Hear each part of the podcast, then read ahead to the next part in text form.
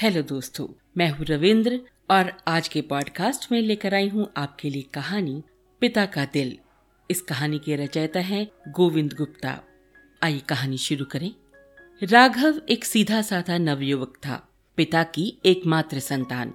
अच्छी पढ़ाई व पालन पोषण के कारण समाज में अच्छी प्रतिष्ठा थी। लोग बहुत सम्मान करते थे। शादी के लिए रिश्ते आए तो उनका जानकी नाम की एक शिक्षित व सुसंस्कृत महिला से विवाह कर दिया। इधर एक बेटा हुआ राघव के तो दोनों बहुत खुश हुए। उसका नाम कान्हा रखा। इस बीच एक एक करके राघव के माता पिता स्वर्ग से धार गए। तो राघव पुश्तैनी दुकान पर पूरा समय देने लगे।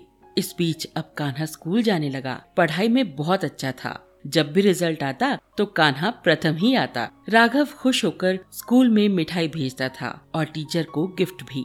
उन्हें कान्हा में एक अच्छे योग्य बेटे का अक्स दिखने लगा। वो बड़े बड़े सपने देखने लगा। इंटर की पढ़ाई के बाद कान्हा को विश्वविद्यालय की पढ़ाई हेतु भेज दिया गया। राघव और जानकी बहुत खुश थे कि उनका बेटा अधिकारी बनकर वापस आएगा और खुशी में उनकी आँखें नम हो रही थी। कान्हा चला गया तो थोड़ी देर तक लगा कि घर खाली हो गया। उधर कान्हा पढ़ाई में लग गया। विश्वविद्यालय में एक लड़का रतन कान्हा का खास दोस्त बन गया। वो बहुत बिगड़ैल किस्म का था। वो कभी घर नहीं जाता था और पिता को उल्टा सीधा कहता था। कान्हा को लगा, ये अपने पिता को कहता है तो कहे, हमें क्या?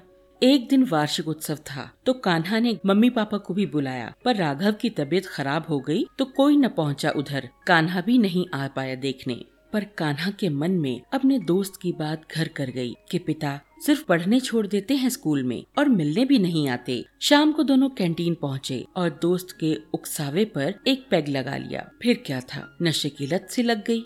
घर से संपर्क टूट गया। फ़ोन करने पर बात नहीं करता था। मम्मी को कहता था, पढ़ाई डिस्टर्ब होती है। एक दिन राघव विश्वविद्यालय पहुँचा और कान्हा से मिला तो कान्हा ने कहा, आप सिर्फ़ पैसे बना लो, हमसे क्या लेना? हम तो अब बाहरी हो गए हैं। राघव को जैसे सदमा सा लगा और चक्कर आ गया। स्कूल से बाहर आकर वो पेड़ के नीचे बैठकर बहुत रोया। फिर ट्रेन पकड़कर घर आ गया। जानकी ने पूछा तो हंसकर कहा, कान्हा जल्दी ही पढ़ाई पूरी करके घर आ जाएगा। एक अधिकारी बनकर, उसी के लिए तो मेहनत कर रहे हैं। कुछ और मेहनत ज़्यादा करेंगे, क्योंकि फ़ीस फिर से जमा करनी होगी। कान्हा के बदले व्यवहार से बहुत दुखी था राघव। इसी कारण बीमार रहने लगा। उधर मेहनत भी बहुत करता था। अंतिम वर्ष की फ़ीस भेजते वक्त उसने एक पत्र भी लिखा कान्हा को। पर कान्हा ने फ़ीस लेकर जमा कर दी और लेटर अलमारी में रख दिया। खोलकर भी नहीं पढ़ा। कैंपस सिलेक्शन हुआ तो एक विदेशी कंपनी में मैनेजर की पोस्ट मिल गई उसे। ज्वाइन करने चला गया। हॉस्टल में जो सामान था, उसे लेकर घर रखने हेतु वो घर रवाना हुआ। इधर राघव की अंतिम सांस चल रही थी। पास ही जानकी व्यथित थी कि कैसे क्या होगा। दुकान बंद हो गई थी। बीमारी के कारण उधारी चुकाने में ही सारा सामान बिक गया था। कैंसर था राघव को। तो डॉक्टरों ने जवाब दे दिया अचानक जब घर के बाहर गाड़ी रुकी तो कान्हा ने पिताजी को दरवाजे से आवाज़ दी।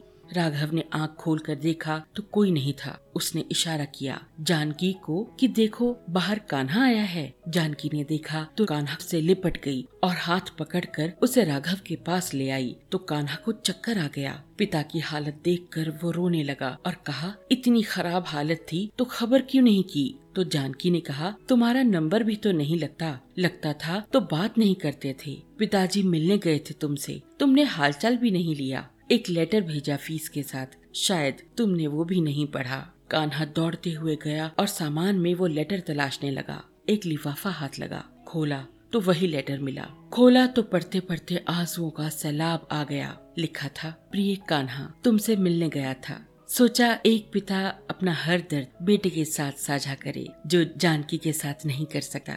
मुझे कैंसर है। मेरी ज़िंदगी थोड़ी सी है। जो पैसे हैं, वो दवा के रूप में खर्च हो रहे हैं। दुकान बेच दी है। जो पैसे बचे हैं, उसमें से तुम्हारी फ़ीस भेज रहा हूँ। यदि समय हो तो देख जाना। शायद अब न मिल सकूँ। माँ का ख्याल रखना। तुम्हारा पिता राघव कान्हा जैसे ही राघव के पास पहुँचा तो राघव के प्राण पखेरु उड़ चुके थे। कान्हा सिर पकड़कर वहीं बैठ गया कि काश एक पिता को समझ पाता। अंतिम संस्कार और सारे कार्यक्रम के बाद माँ को लेकर चला गया। इस कहानी से सबक ये मिलता है कि बच्चों को माता पिता से भी उनके हालचाल लेते रहना चाहिए। गलत फहमी कभी कभी बहुत दुख देती है और किसी भी गलत फहमी को दूर करने के लिए सबसे अच्छा तरीका है संवाद का। बच्चों को अपने माता पिता के त्याग को समझना चाहिए।